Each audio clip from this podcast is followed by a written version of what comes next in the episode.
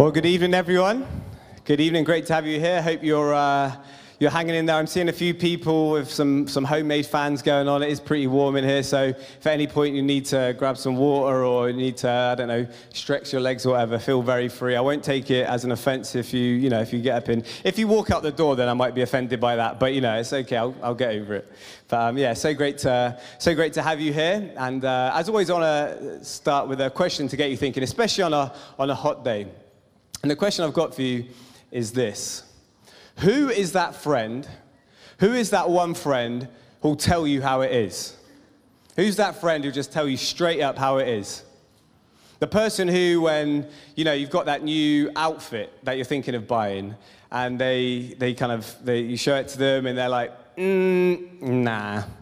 Or when you know you're thinking of uh, starting a new job, or uh, maybe dating someone new, and and they're like, mm, I'm not sure that's the best decision for you to make. Or maybe when you, you just got back from work and you're just moaning about your, mo- your boss and, you know, or some colleague that's doing your head in and you just want someone to moan with.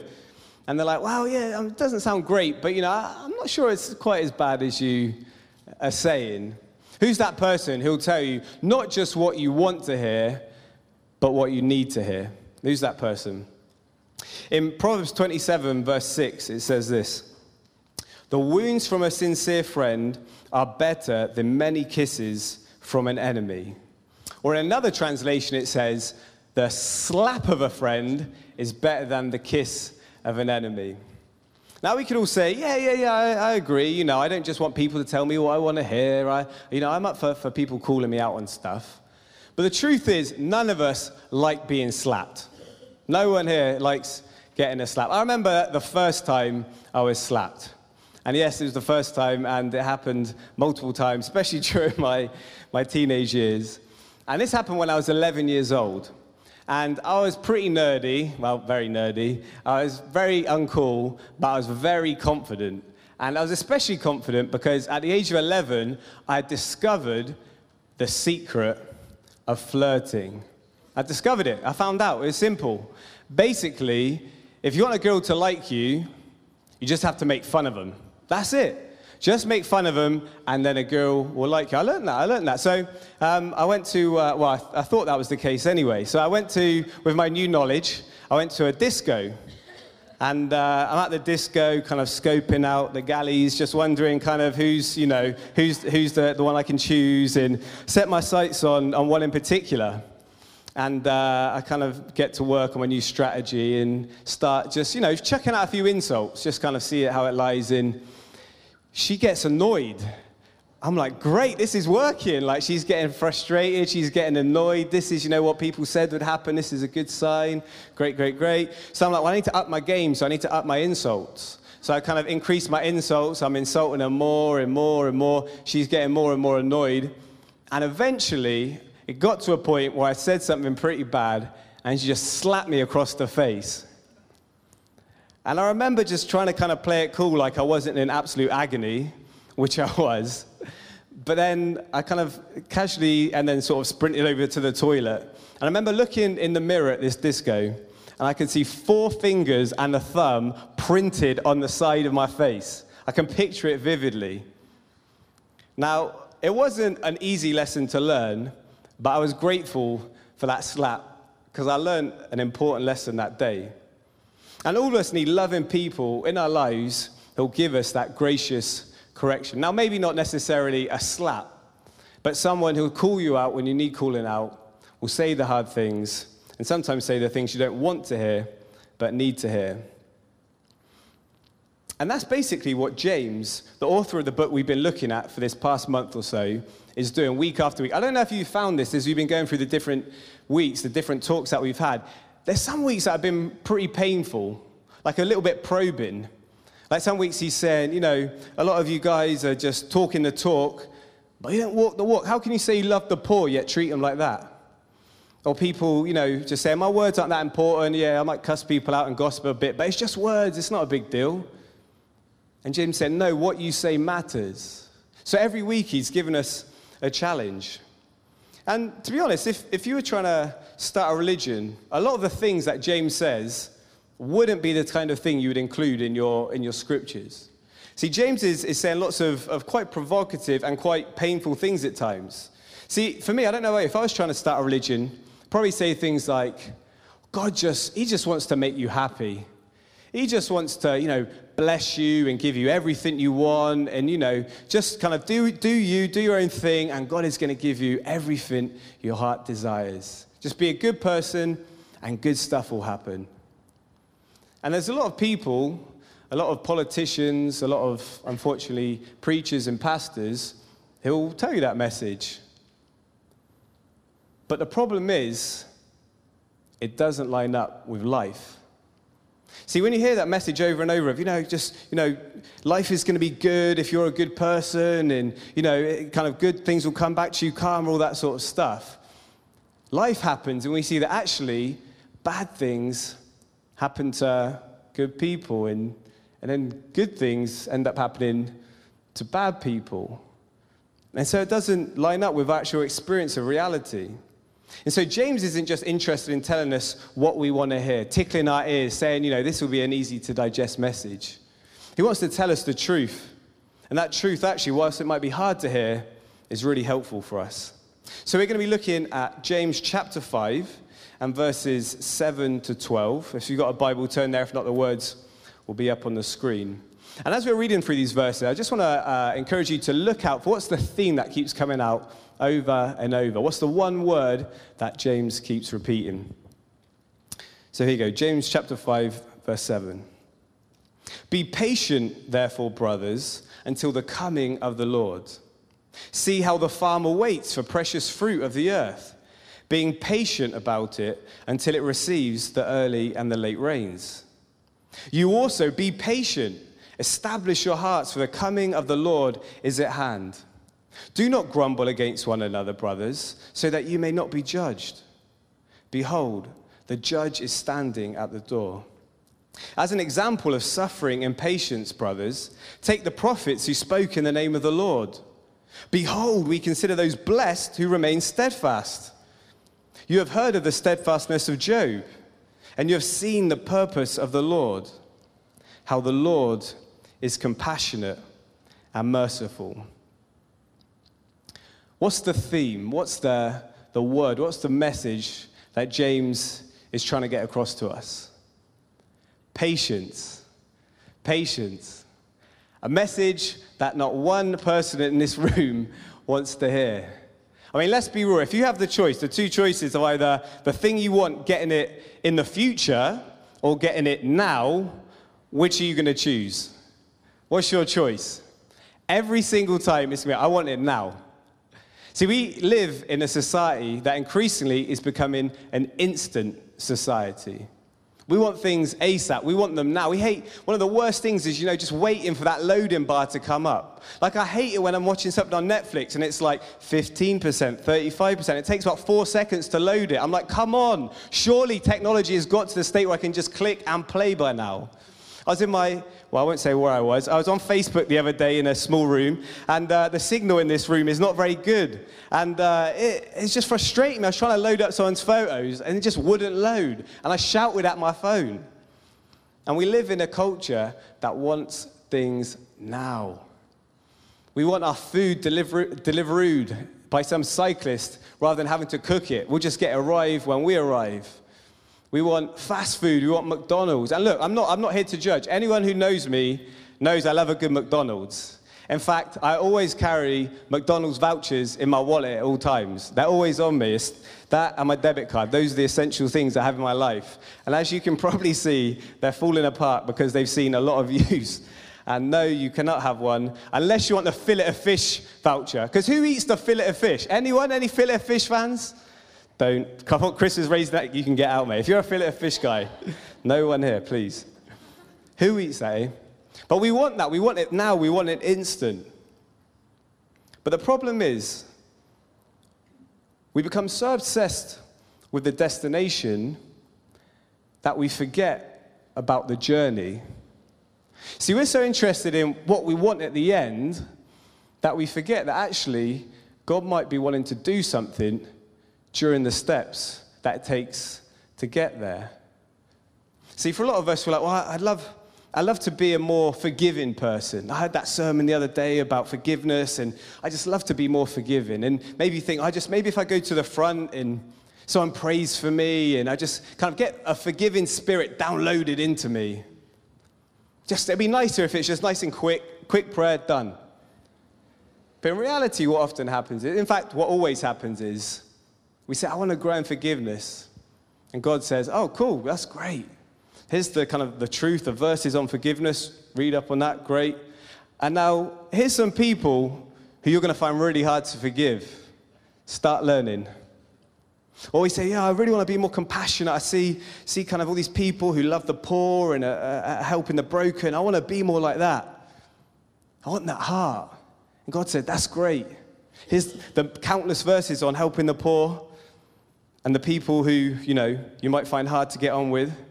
And then there's some people over here who are, are broken and maybe you find hard to get on with, and go, go practice, go learn with them.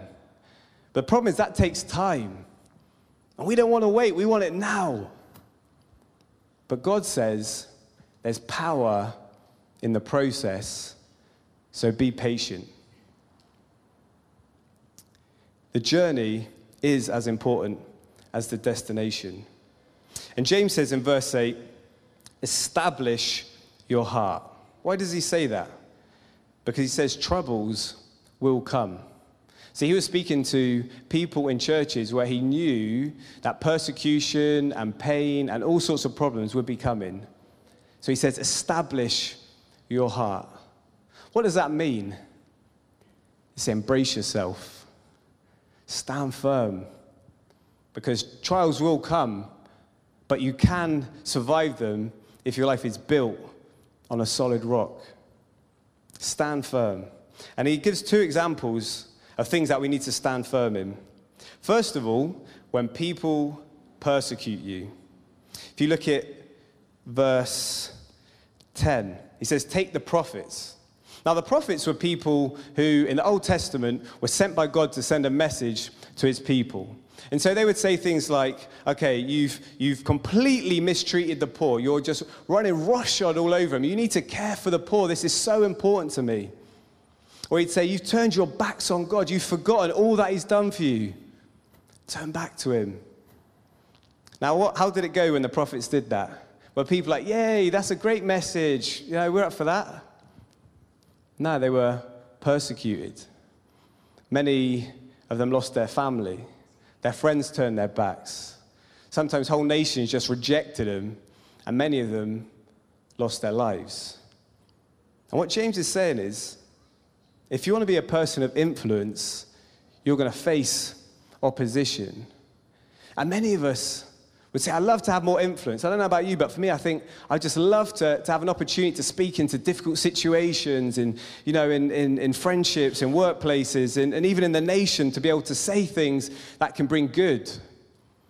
And maybe it's the same for you. And if so, James is saying, with influence comes opposition. And we will face persecution. Listen to what it says in Hebrews about the prophets and what happened to them.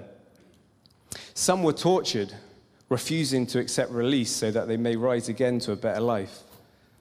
Others suffered mocking and flogging and even chains and imprisonment.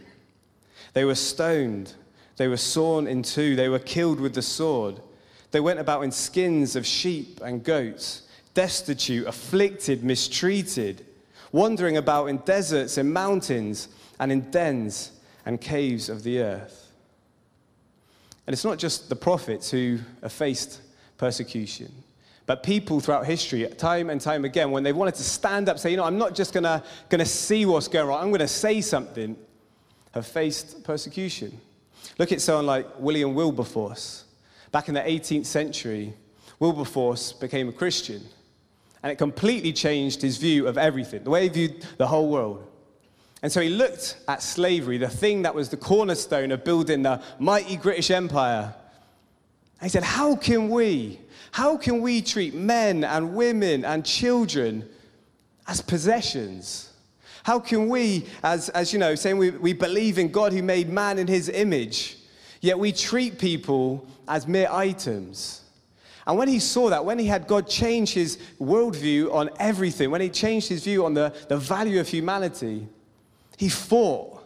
He didn't just pray, he didn't just say, you know, I'm just going to kind of hope things change. He fought for an end of slavery. And how do you think that was received?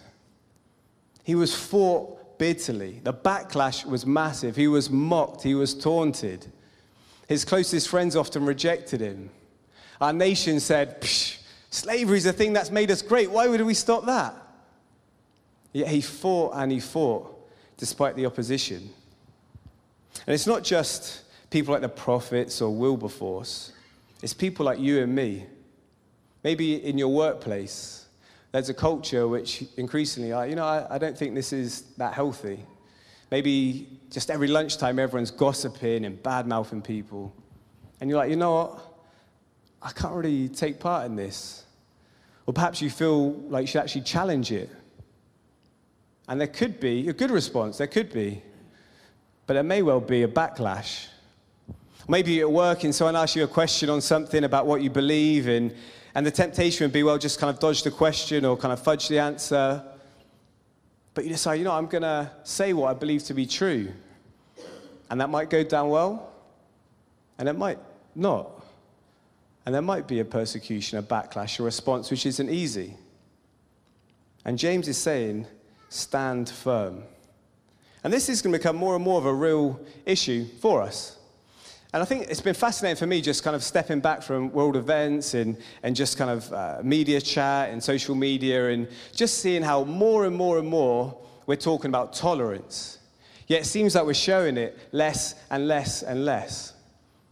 And we've seen it this week, haven't we? The leader of one of the major political parties stepping down because he's not able to see how he can reconcile being a Christian and also hold a public office. Now, not all of us will face the same challenges and scrutiny as Tim Farron, but whether you're someone who wants to stand up for truth in the Houses of Parliament or at your local pub, there's going to be opposition and there's going to be challenges. And James is saying, stand firm. But what he does also say is, change will come. He says, the coming of the Lord is at hand. That means that we may see change in this life, and it may not be until the next. But we know that change will come. Stand firm because God is with you and He's in promise, good will come. Now, James is saying all these things. Maybe you think, you know, he's saying it a bit glibly and flippant, stand firm. But he knows what he's talking about. He understands persecution. Many of the authors of the Bible were killed for what they believed, including James, who was stoned to death for writing things like what we're reading this evening. And yet, despite all the persecution, the message they shared exploded across the world. Why? Because it's not just the message of a few kind of crafty guys who are trying to create something and invent a religion, because the words they shared, the reason they exploded is because they are the words of God. Not the words of man, but the word of God, which is true. And so we can stand firm and be confident because God is with us and his words are true. Secondly, James says to stand firm when things don't make sense. He tells us to look at Job. And that's helpful because had he just talked about the prophets, we'd say, well, you're kind of talking about suffering and persecution, and we get kind of the source of why that happens. We get why, you know, if I'm being persecuted, we understand that a little bit. But with Job, he focuses on suffering when things don't make sense. And the story of Job is this is this guy who was it describes him as upright and righteous. So basically, he's like the nicest, the most generous, the most giving, most solid guy. And we kind of see them behind the curtain. We hear a bit about his life, and then we see behind the curtain. And Satan, the devil, comes to God and says, Look, at the end of the day, the only reason that Job is like he is, the only reason he worships you and, you know, he's this amazing person is because you blessed him so much. That's the only reason. And God says, No, it's not. He's like, and you, you can put him to the test if you want. So that's what happens. And Job one day is kind of hanging out, and a messenger comes to him and says, Job, Job, Job, bandits came and stole everything you have. Everything has been stolen your livelihood, all your riches, all your possessions gone.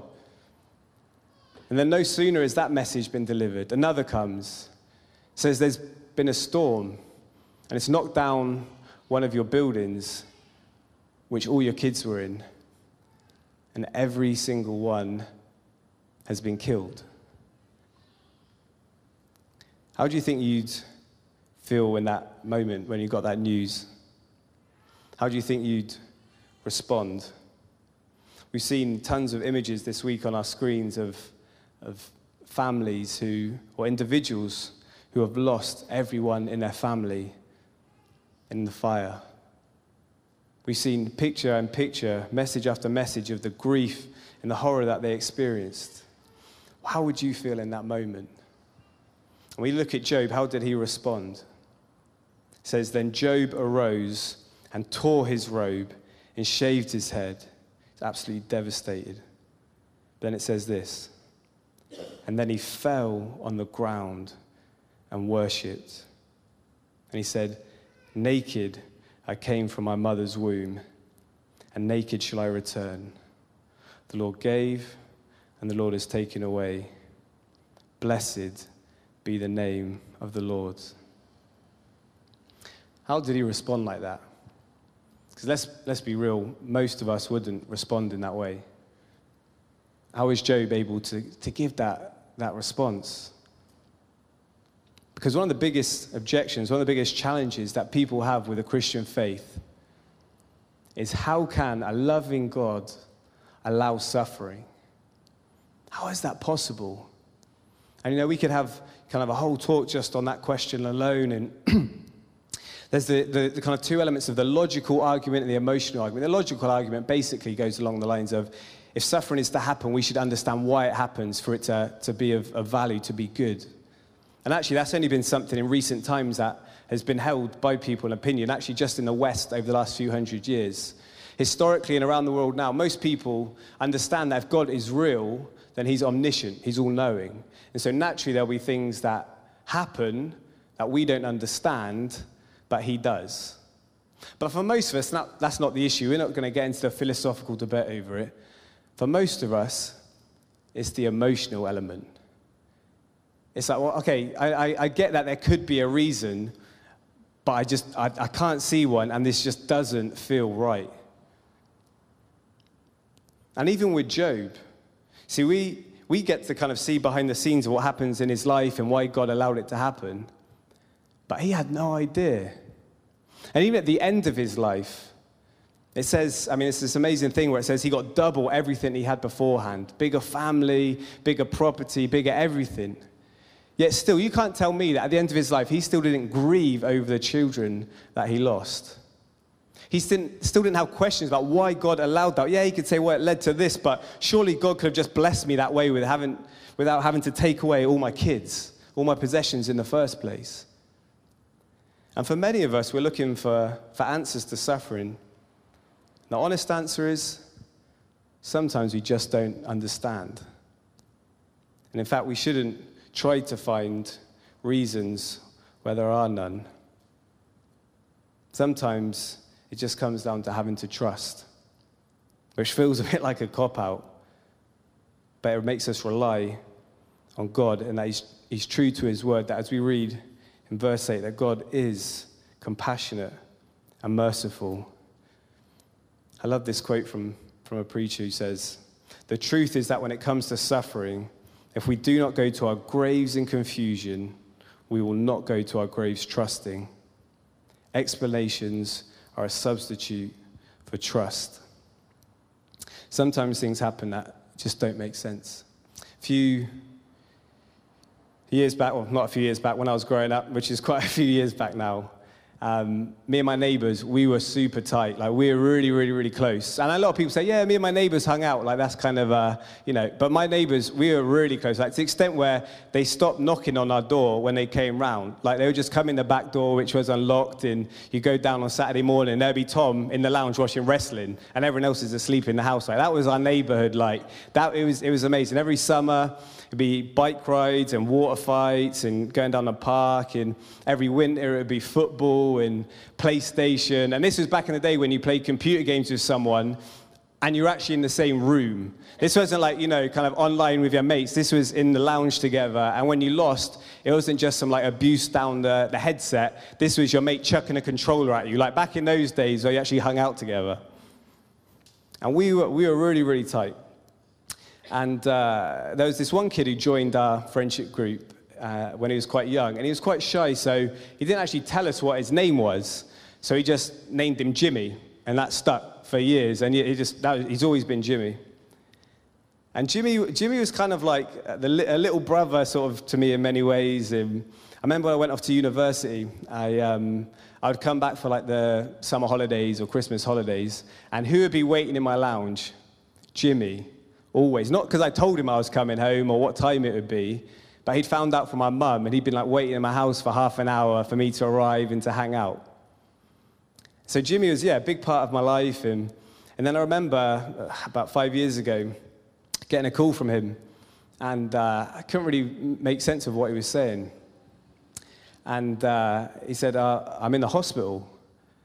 I was like, What's going on, mate? What's going on? And I was well, basically, I was, I was out on my moped and some driver didn't see me and just plowed straight into me. And I, I flipped over the, um, the car. My helmet's completely crushed. They said I should have died. And basically, I'm, I'm high on morphine. And I was like, okay, that, that makes sense now. And just kind of all these mixed emotions. Like, first of all, it was comical. I mean, it was hilarious just hearing him talk, talking gibberish. But at the same time, I'm just kind of so relieved that nothing worse happened and, and just kind of, but at the same time, concerned and trying to work out why. I mean, he's going to have surgery and he's going to have to have all sorts of plastic surgery and all sorts of things happen. And just trying to work out why to a 17, 18 year old boy does this happen.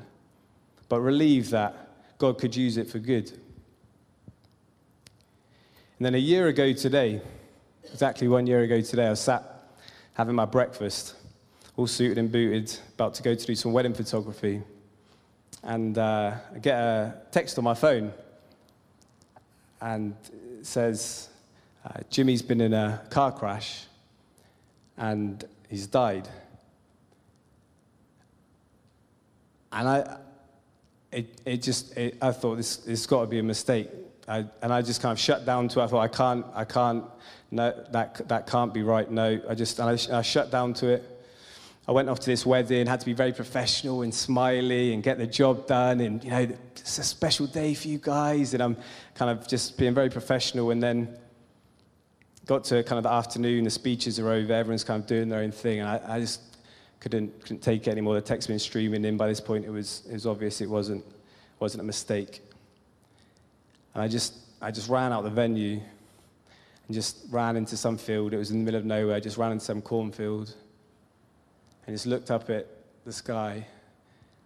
Just said, Really? Really? Really? Jimmy, three month old baby, 21 years old. Really, God? Really? No, no, no, no, no, no. And just went on, tears, weeping, just went on and just, and a year on, one year today, you might think, oh, do you kind of understand it now? You understand what happened? I'd say I understand it less today than I did a year ago. Now that I've seen the fallout and the mess and all the, the stuff that's gone on as a kind of collateral damage of what happened, I don't, I do not understand why it happened. But there's one thing I do know for certain, and it's that God cares. That He cares. As it says at the end of the passage, that He is compassionate and merciful. See, I don't know if you've been through grief, but one of the kind of not great things that can happen is, is when people in good motives will say to you, Oh, I'm so sorry what you're going through. I can completely relate. I know what you're going through. And then they'll proceed to tell you a story of something that's happened, and you're like, nah, that's not even close or remotely similar. Not that you say that. You say, oh, thank you. And obviously, there's good heart, there's good intentions. You don't understand. But one of the most helpful things is when someone comes to you and says, you know what, I've been there, I know what you're going through. And then they share their story, and you're like, wow, yeah, you, you do know what I'm going through. You have been to the pit I've been to, you have walked through that valley. And it's such a comfort to know that someone gets it. And that's the same truth with God. See, for many of us, we can have this image of God that's far off and distant and doesn't care about my life. But God, to show us just how much He cared, just to show, to show us just how much He understands. He didn't just stay up in heaven in some easy life, He came to the earth as a man in Jesus. He knew what it was to have pain. He knew what it was to be rejected by, by the people nearest to him, to be shunned, to be betrayed, to experience loss. And I think in one of the most powerful stories in the Bible, we see him go into the tomb of Lazarus. This is one of his best friends who had died. And he arrives at the tomb. What does it say happened? Jesus wept. Wept. The God of the universe wept over one person. He didn't just say, Well, look, guys, you know how this whole life things work. Everyone dies. I told you about that. You know, life is fragile. You know, these things happen every day. You know, that's just part of life. No, it said he wept. The God of the universe wept over one man, showing just how much he cares. In Psalm 34, it says, God is near to the brokenhearted, and he saves those who are crushed in spirit. In 1 Peter 5, it says, Cast all your troubles on him because he cares. Whatever you're going through, whether heartache or hardship or grief you're experiencing, Jesus gets it and he cares. We don't have all the answers, but we can still say, like the hymn writer, It is well with my soul. That hymn was written by a man who just lost his four daughters whilst they were crossing the Atlantic. It is well with my soul, he wrote. Whether your health is deteriorating and it doesn't seem like there's a light at the end of the tunnel, when you know that God cares, you can say, It is well with my soul. When you're still scrambling for answers and still have none, when you know that God cares, you can say, It is well with my soul. When work is getting harder, when you lose the thing most precious to you, when you know God cares, you can say, It is well with my soul. And we need to remind ourselves of this because we can easily lose sight of who Jesus is. And that's why we take communion. That's why we do communion, and we should do it regularly, because it's a reminder that Jesus gets it. See, when we, we hold that bread, we remember his body that was broken, the flesh ripped from his back, his hands nailed to that cross. When we hold the cup, we remember his blood that was shed, his innocent blood that was shed for you and for me the pain, the anguish he went through, he gets it. And we remember that when we take the bread and the wine. And so we're going to do that tonight. As we do that, we're going to remember that one day every tear will be wiped away. Because of his pain, we no longer need to know pain. Because of his suffering, there will come a day where there'll be no more suffering. Because of his death, we never have to taste death. So be patient, stand firm, be full of faith, because God is good and good will come.